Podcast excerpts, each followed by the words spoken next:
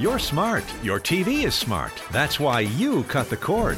But you need one more thing. Alaska's news source. Watch live or when it's convenient for you. Here's how. Just search Alaska's news source on Roku, Apple TV, Amazon Fire, or Android TV. Install and enjoy. It's completely free and has everything you need in one spot. Breaking news, statewide weather, in depth investigations. Start streaming Alaska's news source live today.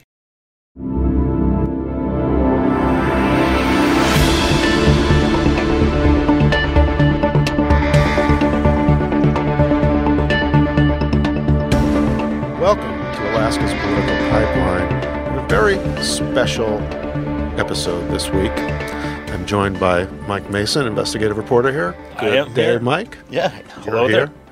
We just got back from uh, a visit to Houston, Texas, and also a series of interviews here for a five part homeless special that we will be airing. What is that special called? Seeking shelter, seeking solutions. And it starts to air on Monday, August 28th, and it airs every day that week in our six o'clock show. Mm-hmm.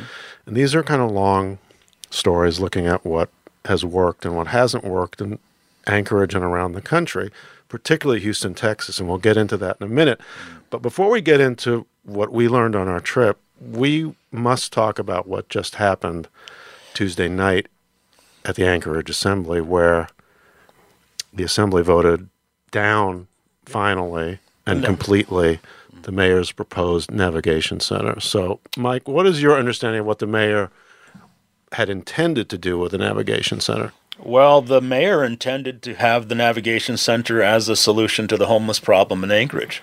So his dreams just went up in smoke.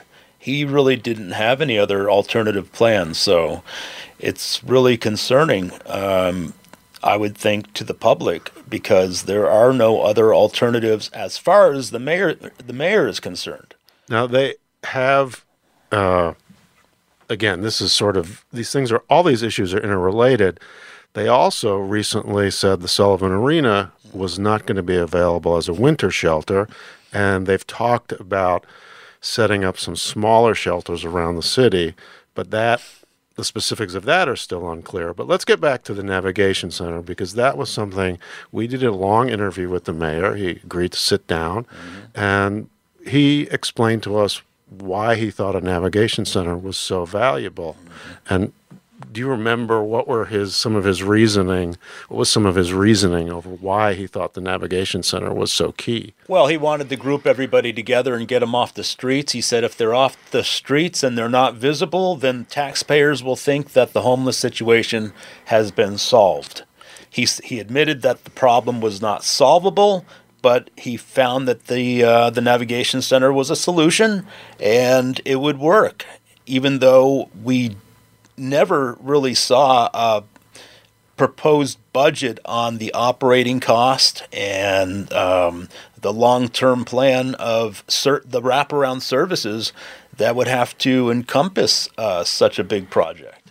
And when they went to a working session last Friday and then again um, Tuesday night at the full assembly meeting, they did bring some funding sources. They, they brought uh, uh, some budget numbers and they brought some temporary funding sources, but there was no source of money to operate this in the long term. No. And, and startup cost. And this thing is going to cost up to $30 million and cost 6 to $8 million a year to operate. So, as far as long term solutions, it's, you know, there's, there's no plan that makes it manageable at this point. and it's now, I think, dead and gone forever. Maybe nothing is gone forever, but it doesn't seem as if this current assembly would consider reviving the navigation center plan. It's dead for now, at least. it is definitely dead for now. Maybe nothing in politics is dead, dead, but this is seems as dead as a proposal can be. And now we'll wait to see what kind of specifics they come up with, both the administration and the assembly, because neither have revealed the details of what will happen this winter, except that the Sullivan Arena will not be available as a winter shelter. And Assembly member Meg Zaletel, who is the executive director of the uh, Anchorage Coalition to End Homelessness, admits that there is no plan in place, and she is afraid that uh, there won't be because we're coming upon winter quickly.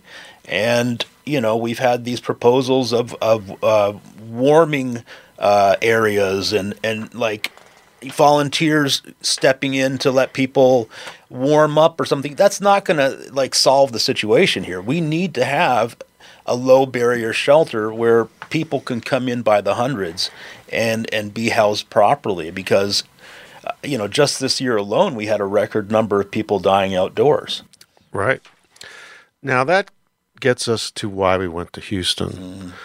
uh, we spent almost a week in houston mm-hmm. and we went there because houston is seen as a model mm-hmm. for how it is dealt with the homeless situation and mike what would you say was your number one takeaway from spending time in Houston? Well, Houston's a huge city, has a massive population. My main takeaway was just driving through the streets, and we drove through many areas of Houston and we looked for encampments. We wanted to see the homeless out there. We found a couple of encampments that were considered their large encampments. But I'll tell you, given their population, those those encampments weren't any larger than what you would find in Anchorage here. So for a major city city they, they had very few homeless people on the streets yeah you would see the most common thing would be maybe one or two people on an underpass mm-hmm. there was one very large encampment not far from the baseball As stadium Astros, yeah. that they have not decommissioned yet but houston has done something that other communities would like to emulate, uh-huh. and it's very difficult. And we see it here in Anchorage all the time, and that is to get people on the same page. So, what is that page in Houston that they have gotten people onto? Well, they've gotten people into permanent housing, and they have a, a detailed uh, plan of how they do that. They have an initiative where um, they have one agency that's empowered to oversee over 100 plus um, different agencies and nonprofits, which all work together under this one umbrella, which they call the Way Home. Uh, they have a, a, data collecting system called uh, the Coordinated Access System that tracks each individual on the streets, and every one of those 100 agencies shares that data and and gets a person from the streets into permanent housing, and one person can be touched by 15 different agencies. Be, you know, between the time that they're on the streets and into permanent housing, and the philosophy that Houston uses is housing first. They don't say, "Hey, we have to stabilize this person," unless there's a very severe case. They say we have to first house this person and then we'll use these wraparound services, behavioral health, or whatever they need.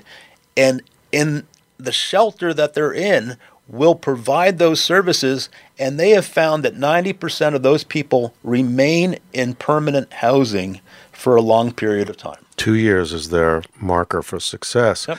We interviewed the mayor of Houston, and he he told us that you know, one of the successes, one of the reasons for success in Houston is that they've got everyone buying into the same mm. single goal and working towards that goal. And he concedes it's not perfect, it's not easy, but listen to the mayor of Houston talk about how their system works and why it works. So it's a very collaborative approach between the public sector, the private sector, nonprofits, all working together, moving in the same direction. The focus is on housing, but it's not waiting until you address all of the underlying issues that people may be experiencing mental and behavioral health issues, substance abuse. Um, we kind of do it all at one. As I mentioned earlier, we also talked to Mayor Bronson, who has a very different view of the role of government in Houston, they focus on permanent housing, and the mayor of Anchorage told us what? Well, he said that it's not the taxpayer's responsibility to you know put people in permanent housing. He says that's the nonprofit's job.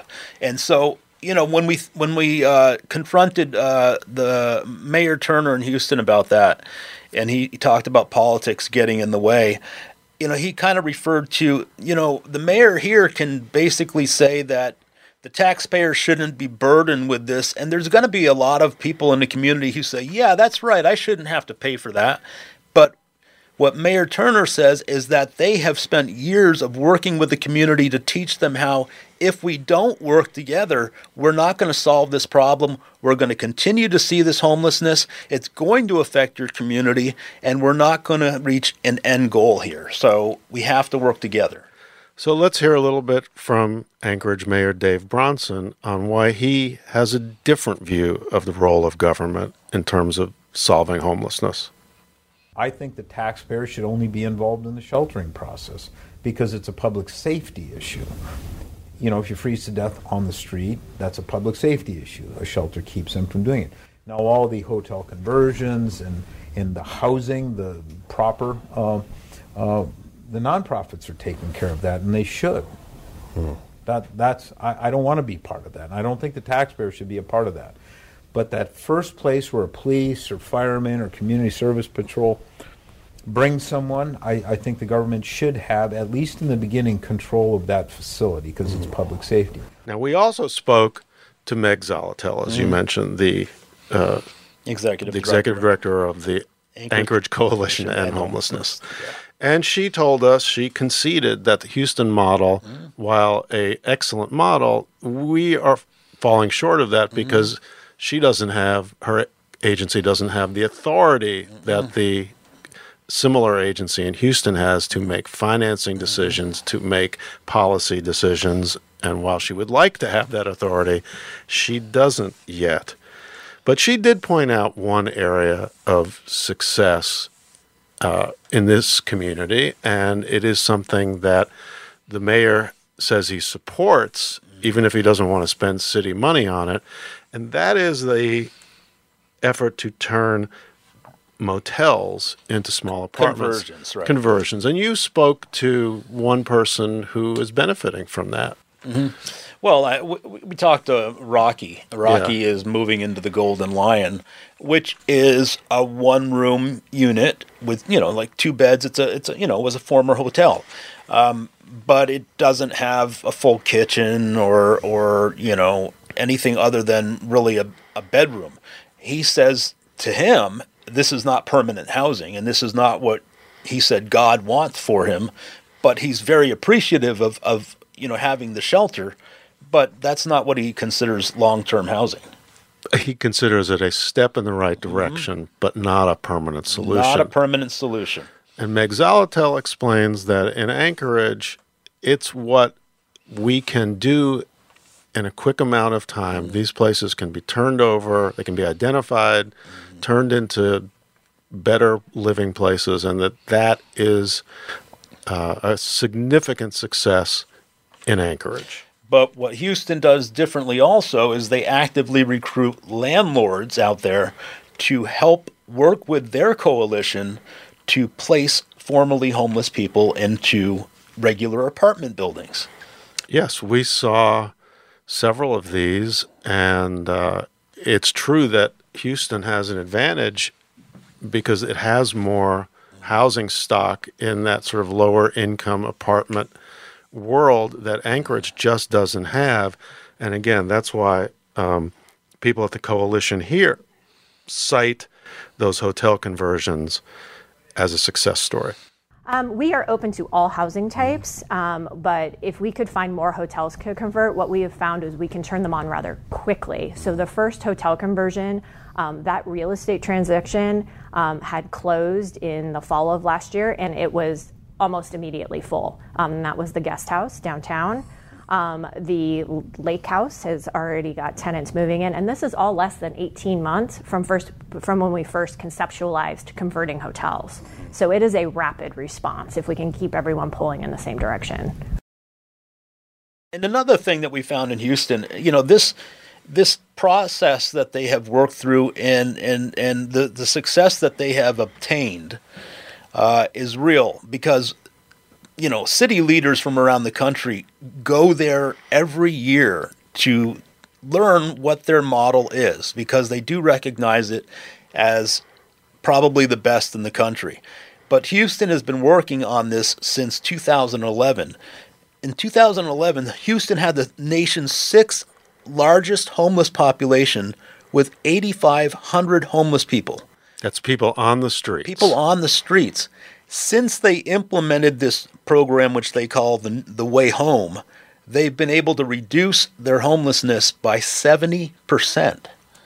It's an incredible thing. As you said earlier, when you drive around Houston, you don't see the kinds of encampments that you see here or in Los Angeles or in Seattle or Portland or New York. You just don't see it at that level. And they'll admit that the people that are in the encampments are usually the ones who choose to be in the encampments. And again, Houston officials are very careful not to say they've solved the homeless problem. What they claim and what the numbers would indicate is that they have put into permanent housing, depending upon exactly when you're measuring from, but 60 to 70 percent of the people who were once on the streets.